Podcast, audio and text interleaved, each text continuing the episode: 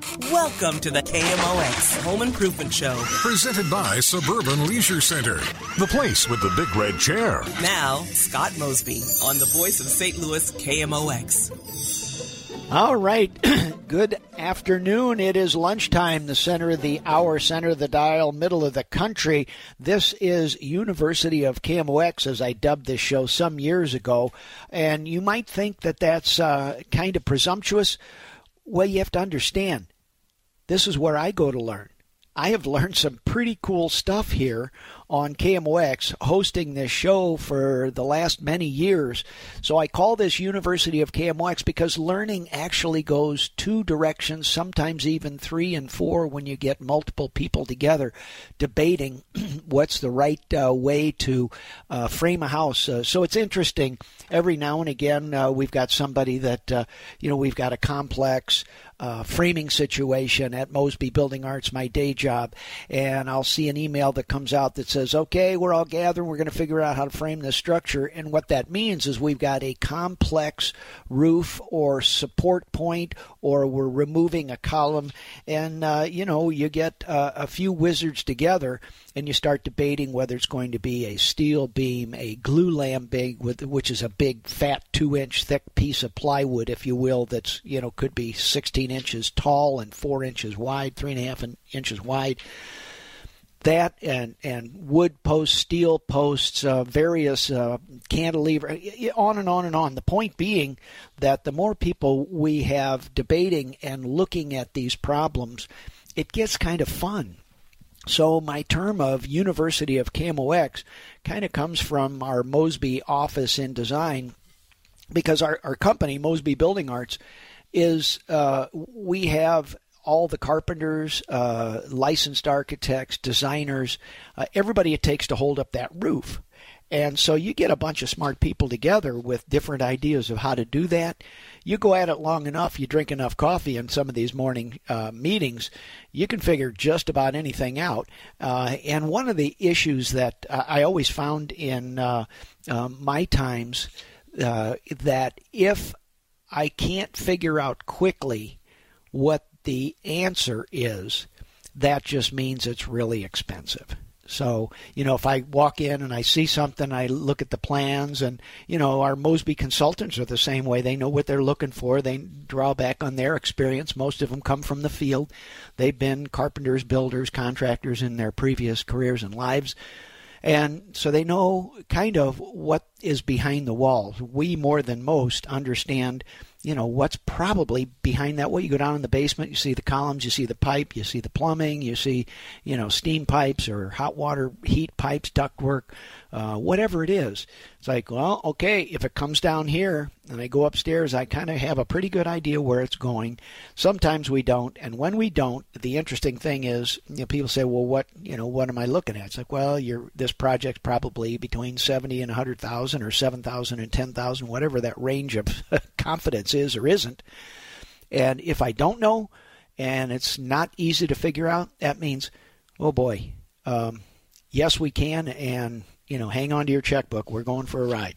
So that's kind of how I gauge the complexity and the budget because with our level of experience, if we can't figure it out pretty pretty quickly, uh, and we will be able to figure it out, the more time it takes to figure it out means the more complex the answer is, more time consuming, material intensive, dollar resource intense and more it's going to cost.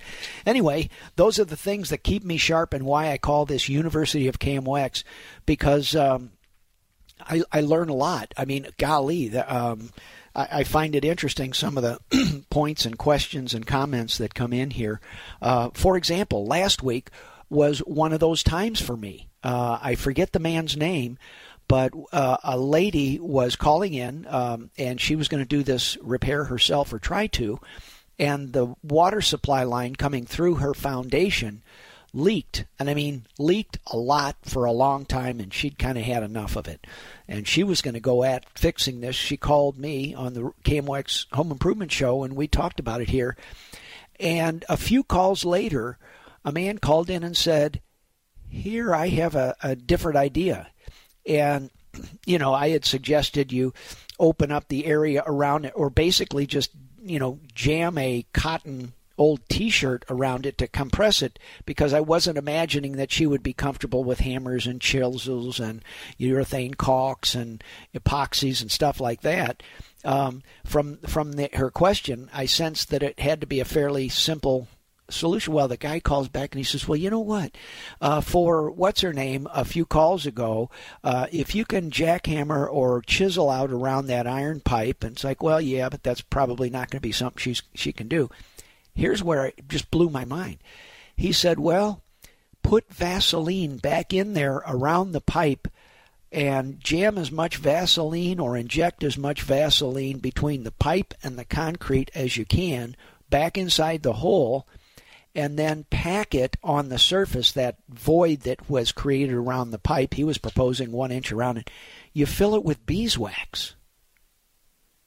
Have you ever messed with beeswax? That stuff is supremely sticky, and what he suggested was you can get it from, you know, just a a uh, wax ring for mounting a toilet to the floor of the flange. So beeswax is actually pretty easy to acquire at a hardware and home center. But Vaseline and beeswax, and he apparently had some experience with uh, vaults.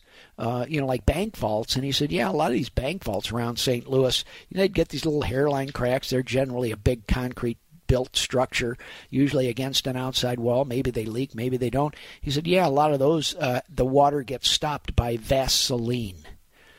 Like, wow. And so, in concept, knowing those materials, you know, a non-pressured water leak, you can you can you can pack that with grease. Basically, you're talking about axle grease in Vaseline form, which means something you've got. Anyway, that's a perfect example of University of KMOX. I was not the teacher. I was the student, as were you. And you know what? I think it would work.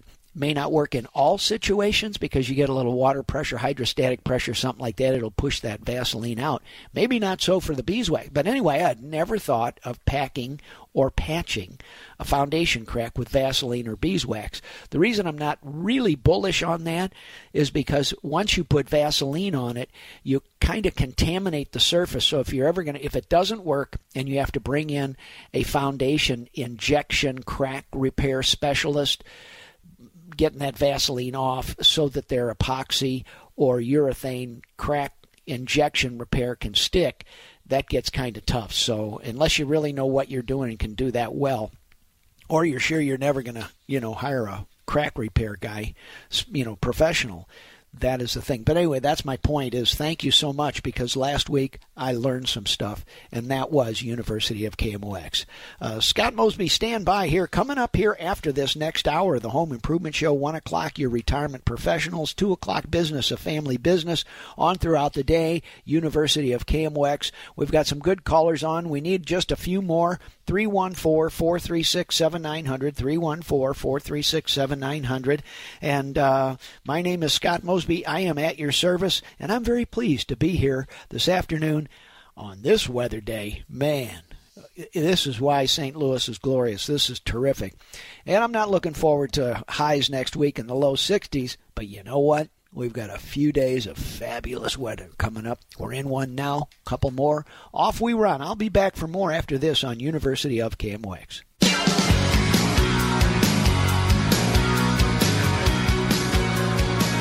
All right, ho, ho, ho. Home improvement here. Scott Mosby KMOX. It is uh, 1218, and we are wrapping up the final hour of the Home Improvement Show. Stay tuned. Lots of things happening. Bring it on. Phone lines open for you 314 436 7900. 314 436 7900. Let's roll up the uh, phone lines and get Bosco, my uh, pet gerbil back there, who's on the treadmill, cranking out 50,000 watts. Just a little bit of help from our friends at Ameren here to broadcast this signal on the blowtorch of KMOX St. Louis. Let's talk to my buddy Jack. Hey, Jack. Good afternoon. Welcome to Lunchtime Bean Time Grill Time in St. Louis. How can I help?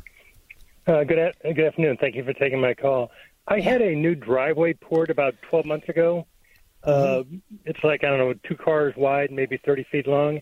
I okay. haven't sealed it yet, and I'm getting several circular, I think they call them pop outs, or about, I don't know, three eighths or a half inch deep. And, and so I'm kind of figuring out, I have some vinyl patch material that I maybe could use. Should I use that, and should I power wash it and seal it, and if so, in what order?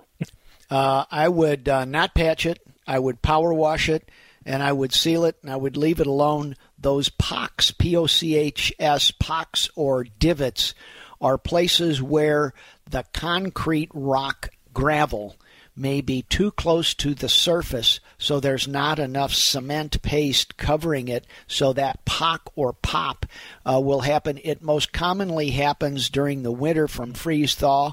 But uh, there's a, um, a, tool we call a jitterbug, and it's a um, it's a mesh pounding tool of uh, wire mesh that pushes the aggregate or the rocks down in that, or it could be vibrated, something that puts more cement souped up to the top.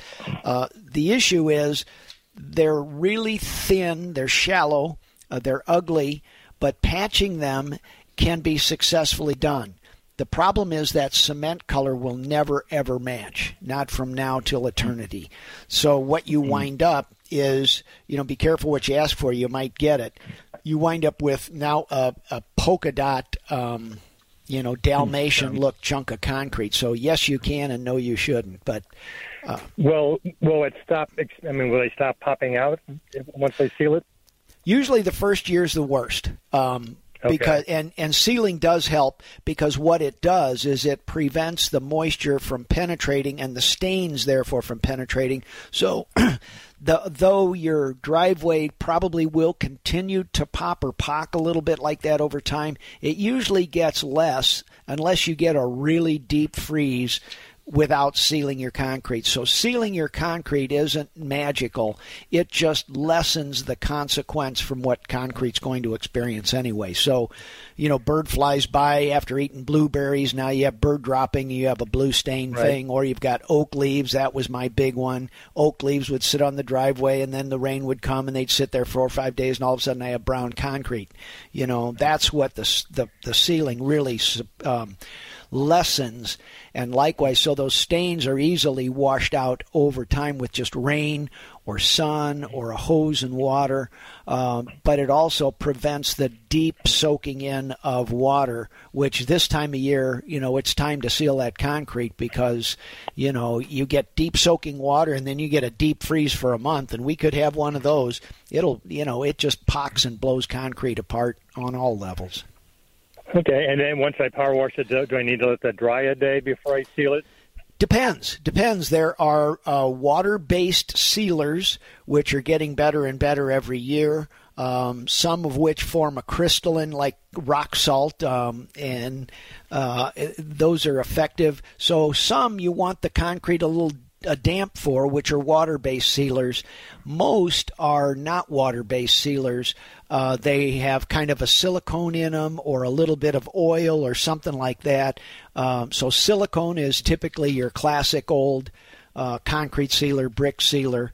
Uh, there are two concentrations of that stuff. Um, uh, they're a little hard to buy at the home centers. You can get them at a good hardware store. They'll order it in, or you can get it at like a Nu-Way Concrete Supply, N U W A Y, and it's concrete uh, silicone based sealer. The problem with silicone is once you put silicone on that concrete, you'll never put anything else on it because it's like Tefloning your concrete. You just spoiled that surface for any kind of other coating. okay. Okay. Alrighty, and I saw some at Lowe's. It was like 160 bucks. Is that for a five gallon? Is that stuff is pretty expensive? I guess. Yeah, that's that's about the appropriate. And look at it; they're two different. Uh, for example, at a home center like that, uh, you prob- that's probably the right stuff. There's a I forget what the concentrations are. It's like a .010 and .020. Um, the .010 is you know one percent silicone by liquid and it'll go on and it, it, there'll be a little bit of a color change in your white concrete not much but if you put the .020 on which is better for sealing that's like putting um, you know tea on your driveway and it will tint it a little darker, take some of the white out, does a little better job sealing. All of that stuff still has to be replaced after about three or four years because Mother Nature's wind, sun, and water, you know, will dilute the top and you'll need to reseal again. Okay, well, thank you very much. I appreciate it. Yep, Jack. In one year, for I mean, you're right at prime time. This is the perfect best time to seal concrete about a year later because Mother Nature's already blown away all anything that was bad. A good power washing, uh, and then follow instructions and and uh, uh, get somebody to tell you how to seal your driveway. So wherever you're going to buy this material, if it's at Lowe's with the big the five gallon cans, uh, have them walk you through exactly what it is and keep asking. Find you'll you'll find somebody there that knows, and if not, you can find a hardware store or a supply house that can tell you how to do this. You again. All right. Take care, Jack. Thank you. Home Improvement, Scott Mosby, KMOX. Uh, let's see who else has been waiting a while. Let's go to my buddy Ted. Hey, Ted, Scott Mosby, afternoon here on KMOX. How can I help you, my friend?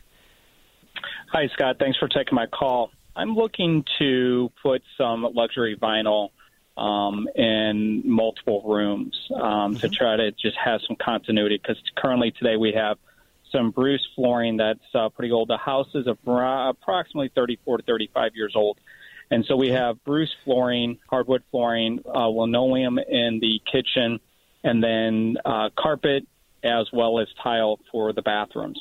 Now, I don't want to put the vinyl in the bathrooms. However, what I'm concerned with is that um, everything I've been reading is saying that yes, you can put luxury vinyl over hardwood, especially if it's you know nailed down um, to the floor to the subfloor, which it is. And so my concern is a do you agree that you can put luxury vinyl over hardwood floors? And if so, do you need to at least do one sanding and put the uh, underlayment under that um, vinyl flooring then? Um, first off, kudos, you're asking the right question.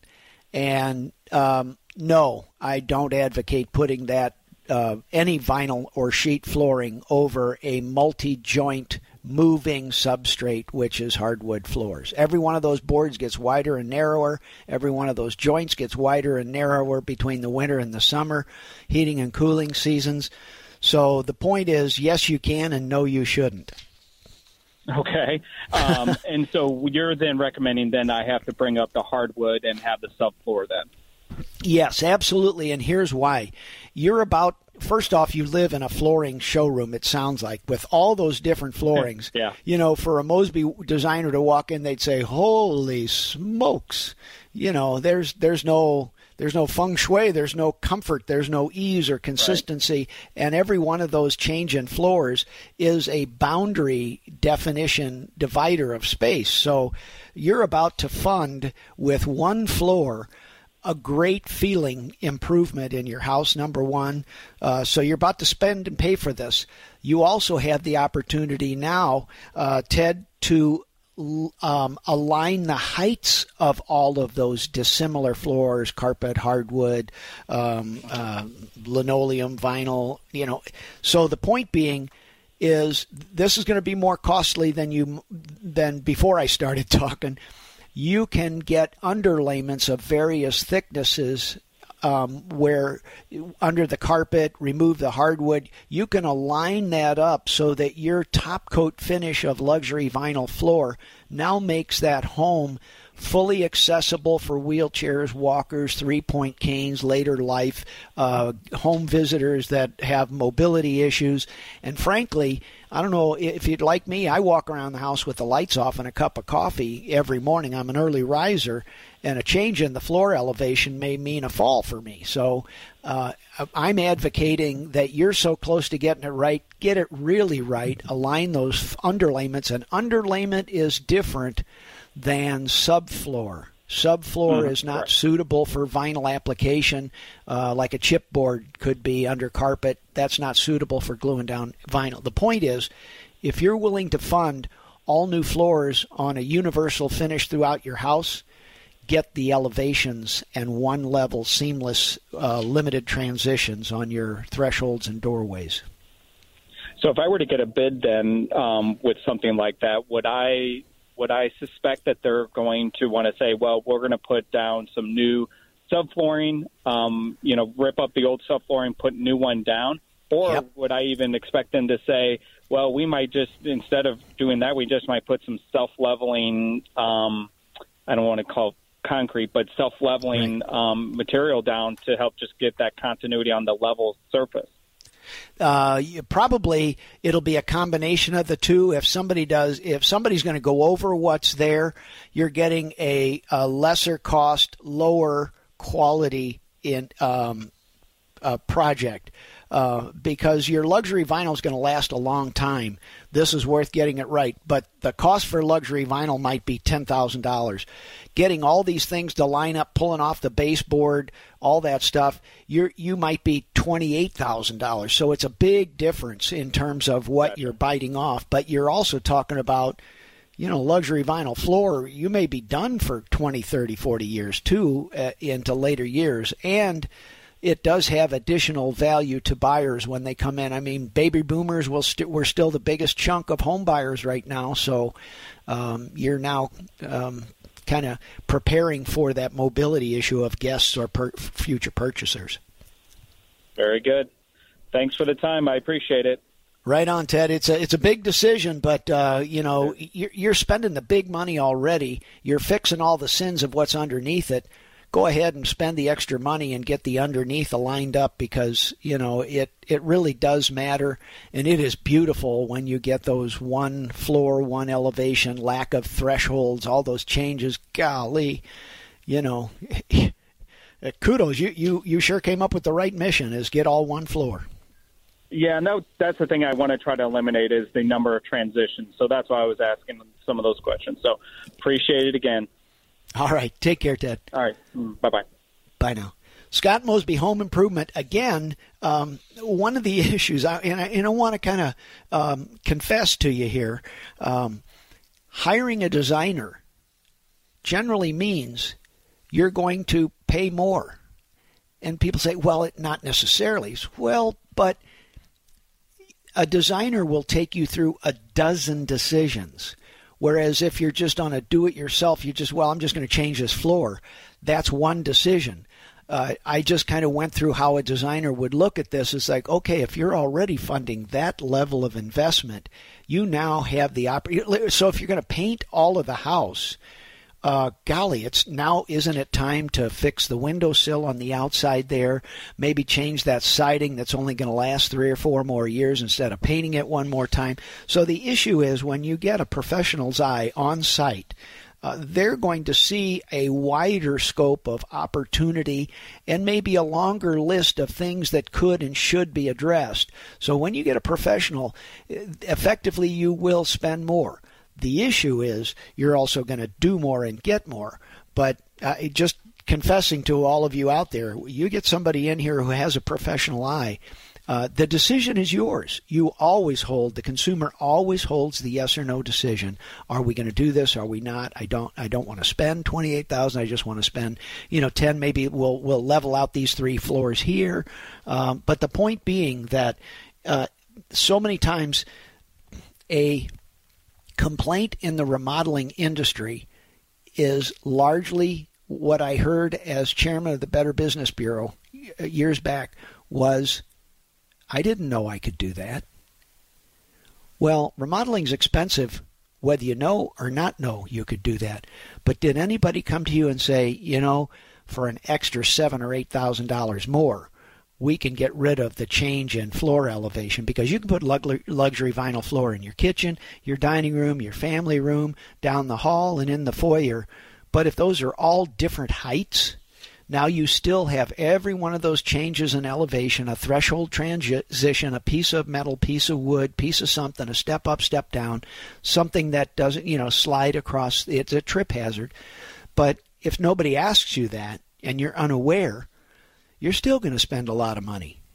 And then find out two years later that, oh, I, I could have gone just a little bit for, further and really had something I liked. So that's that's the issue. I just want to kind of confess to you the realities of bringing a professional on board. You're going to pay more because they see more and they're going to ask you. Hopefully, they have those conversations, the engagements with you, so that your decision is part of all of that, as opposed to, well, here's a price. I made all the decisions for you. Just we'll, we'll start, you know, two months from now. Uh, it, it, it, it's it's important to know what you're getting, why you're doing it, and who and you're making the executive decisions. I'm going to take a short pause for now. Promise I'll step down off my stump, and uh, we'll take a short break here on KMOX. Scott Mosby at your service. I'll be back.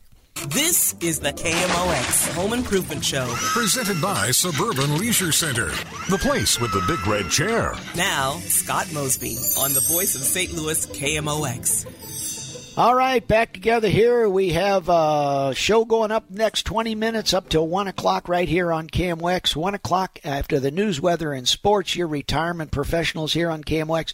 2 o'clock, the business of family business. You can listen to all of this. Take me with you.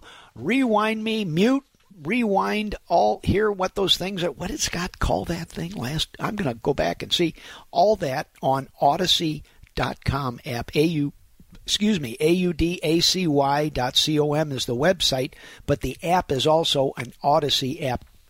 You have all kinds of, you know, basically radio stations coast to coast, all sorts of connectivity, digital and such. So anyway, your way to take me with you. Can listen to me three weeks ago.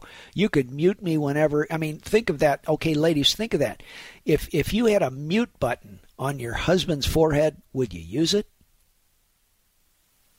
Or maybe we don't talk enough to begin with. Next up, let's talk to my buddy Mike and see if he uh, wants to uh, press his mute button. Hey, Mike, good afternoon. Welcome to KMOX. How can I help you, my friend? well, it's a good question about the mute button, man. yeah. Um, got a quick question. I've got a screened-in porch, free season, okay. and I have a wood-burning fireplace uh, in there. So um, I had it cleaned not too far back, and the gentleman said there's an inner flue and an outer flue on the on the unit going up through the um, through the back there. And he said Uh-huh. the inner flue pipe is disconnected. There's a there's a gap there. You could see see daylight in a sense. Yeah. And yeah. I've called around a number of people to see who would work on that. I'm I'm not having any luck. Um, I so I guess I would need a recommendation. And then Well- secondly, I thought we gave Go ahead. thought to converting this wood burning to a a ventless gas. Mm-hmm. And uh, I've been told that if I do that, I could simply cap off that flue that's on the existing fireplace box. I wouldn't have to worry about having it reconnected. So Uh, that- then I started thinking true. about, well, we have code issues, that, etc. So I, I, I just want an opinion from you. Well, number one, there are single wall uh, flues, which would be on a potbelly stove. You've just got that sheet metal pipe that goes up, turns over, and goes through the wall. That's normally a single wall flue pipe, FLU, uh, or UE if you care.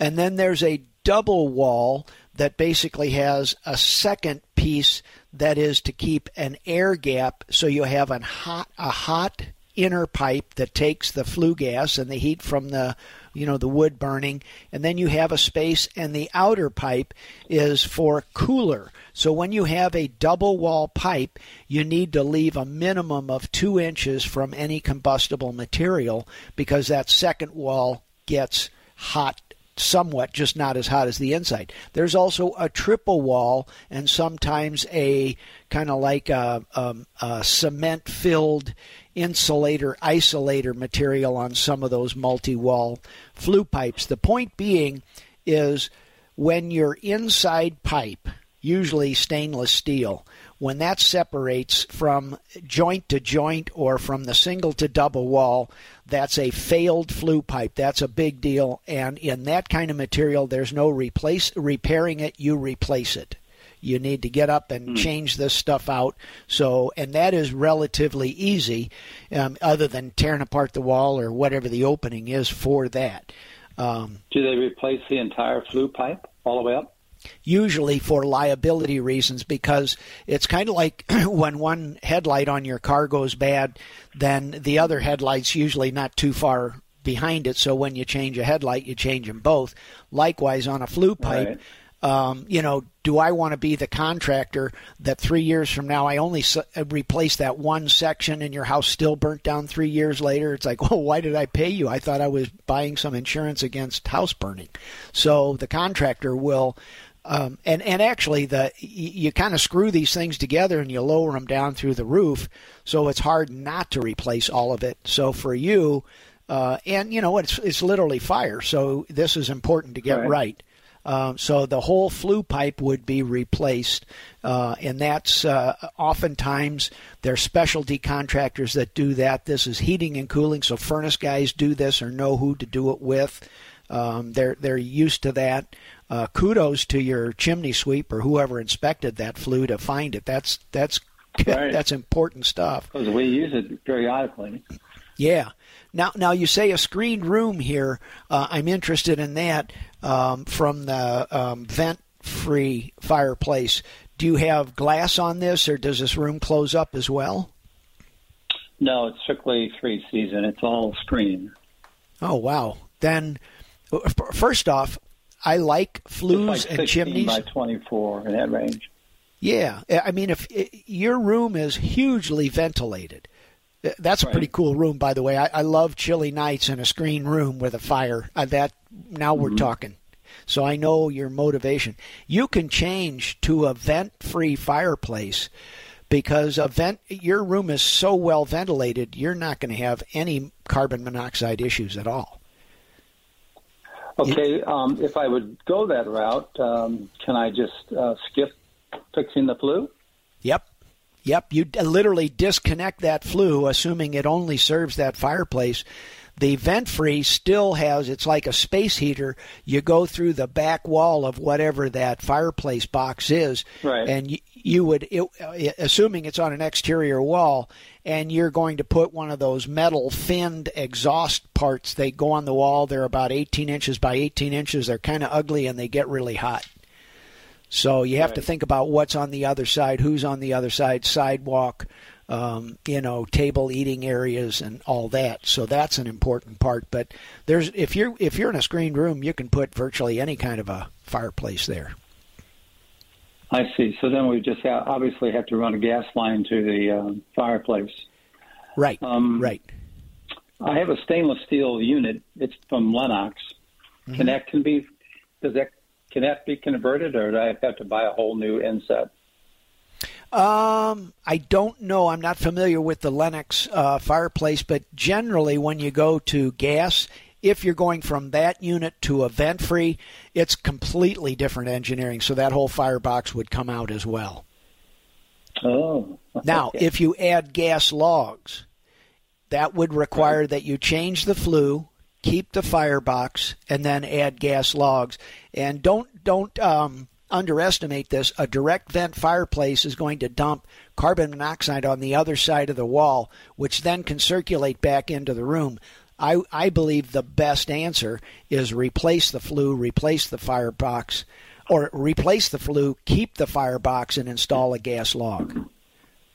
Now all your chimney Okay. flue gas is way up in the air, you know, and you're not smelling. You know, on a windy day, you can smell, you know, stinky, you know, gas fumes. Sure. Frankly, so you said replace the flue and then what?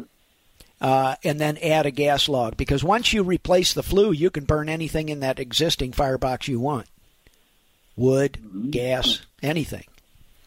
So replace the flue. You can do the gas logs and then do the um, the vent free one. You said. Nope. Then then you don't have to do the vent free. You you're just adding a gas. You know, my opinion is fix that flue, replace it. That means your firebox stays and is just it's it's fine just the way it is. Then you can add a gas log if you want, without gotcha. having to change the box because the box is already for burning anything Yeah, right now. Sure. Um, one of the uh, contractors that looked at it said that Lennox is no longer in business with these stainless steel fireboxes. Yeah. They said there's no parts for them. Can you just Well- uh, adapt some type of flue system to that? Yeah. Yeah, they does it have still they still hook up quality? Right, they still hook up two wall, three wall. Again, you know the the flue contractor needs to know what they're doing, and they may need to open something something up to get the connection at the firebox done correctly. But uh, you, once you get into the flue, you're kind of into generic, standard, off the shelf stuff. Even though you Oh, have an okay. old Lennox fire, your Lennox firebox is still going to be in good shape. If you want to add a gas log to it, it just stays put. Change the flue, and uh, you know, frankly, I would talk to a lot of these guys. Uh, oh, Arnold Stove and Fireplace, they can do the flue. I think they can do the gas. You know, guys like that, they're fluent in all of that as well as you know they know the history of all these fireboxes and Lennox and what's out of Sure. manufacture, what's in, what's cool, what's kosher, all that. Well, thank you so much. I appreciate it. Yeah, good luck. I, I think, golly, I, it sounds. I'm envious. I mean, this time of year, you know, screen porch with a little fireplace in it. Ooh, baby, that's that sound. Mornings, ooh, evenings, ooh. I'm with you, Mike. We'll push, press the um, the mute button. Yeah, maybe I'm getting All a little carried you. away. All right, take care, brother. Bye now. I forgot about the mute button. You know, golly. Uh, okay, women. Uh, show of hands. All of you that would like to see men mounted with mount with mute buttons on our forehead, so you can just stop us from talking. There we go. Uh, let's see. Uh, oh, nope. I need. A, speaking of the mute button, my producer is saying, Scott, mute, mute, mute. I'm going to take a short pause and come back for more.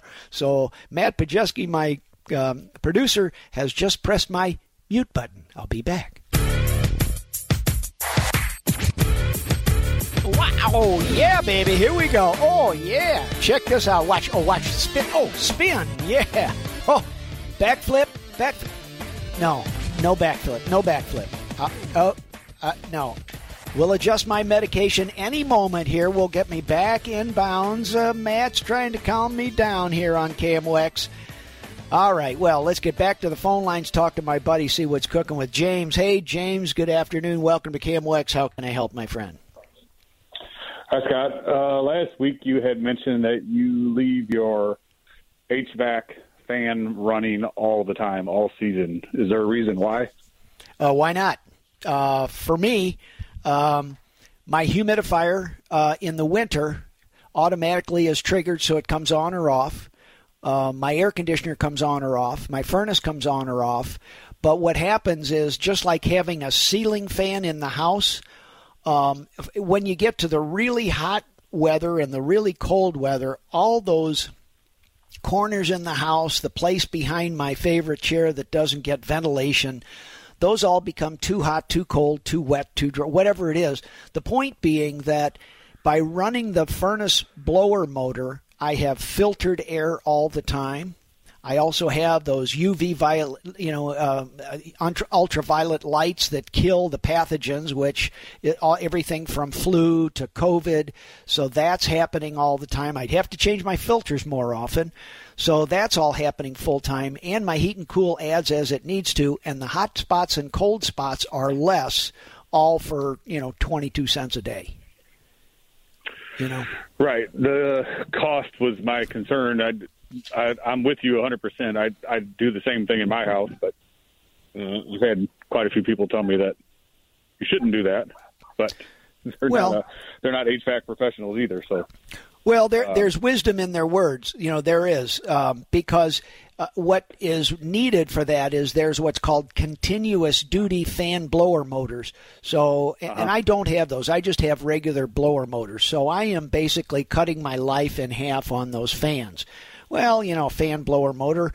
You know, basically, when it goes bad, I'm going to have a continuous duty blower motor installed. So that's valid. It does cost you a little bit more, but if we're heating and cooling according to cost, just shut the whole unit down. It'll cost you nothing.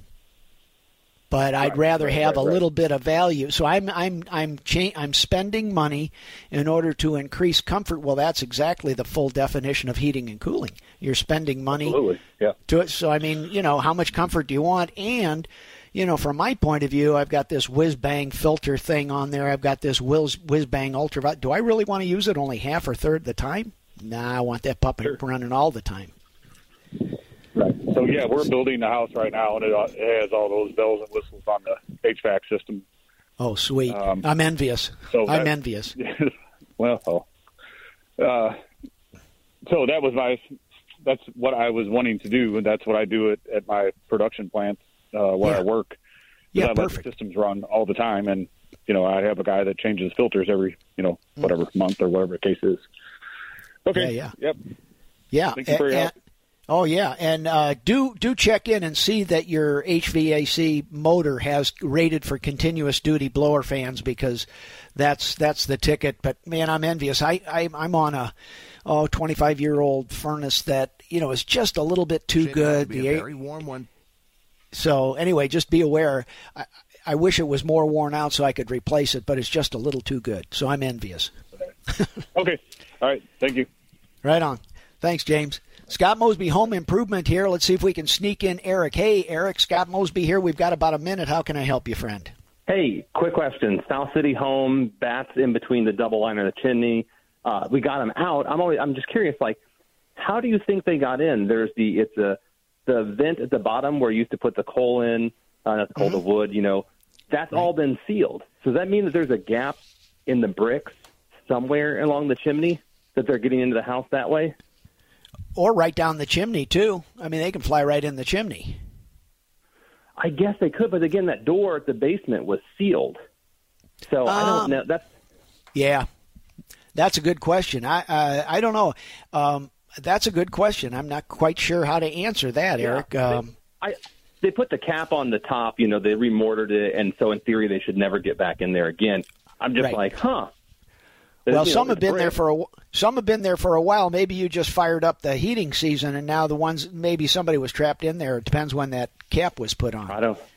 Yeah. Oh, yeah, yeah, yeah. No, well, the the uh, them getting in the house caused us to call the people to put the cap on, and so it should be fixed. But it just it's always befuddled me. It's like, how are they are they flying through the brick? It's like that's not how brick works. So I was just like, there has Yeah. to be a hole, and I was wondering, like, from experience, if you're like, oh yeah, I would go check here. No, no, no. It just uh, Mother Nature's pretty clever. So, and we're less clever. So, we will never win. right. Amen. Have a great weekend. Thanks, Eric. Take care, folks. Talk to you soon. Coming up next, your retirement professionals on KMOX.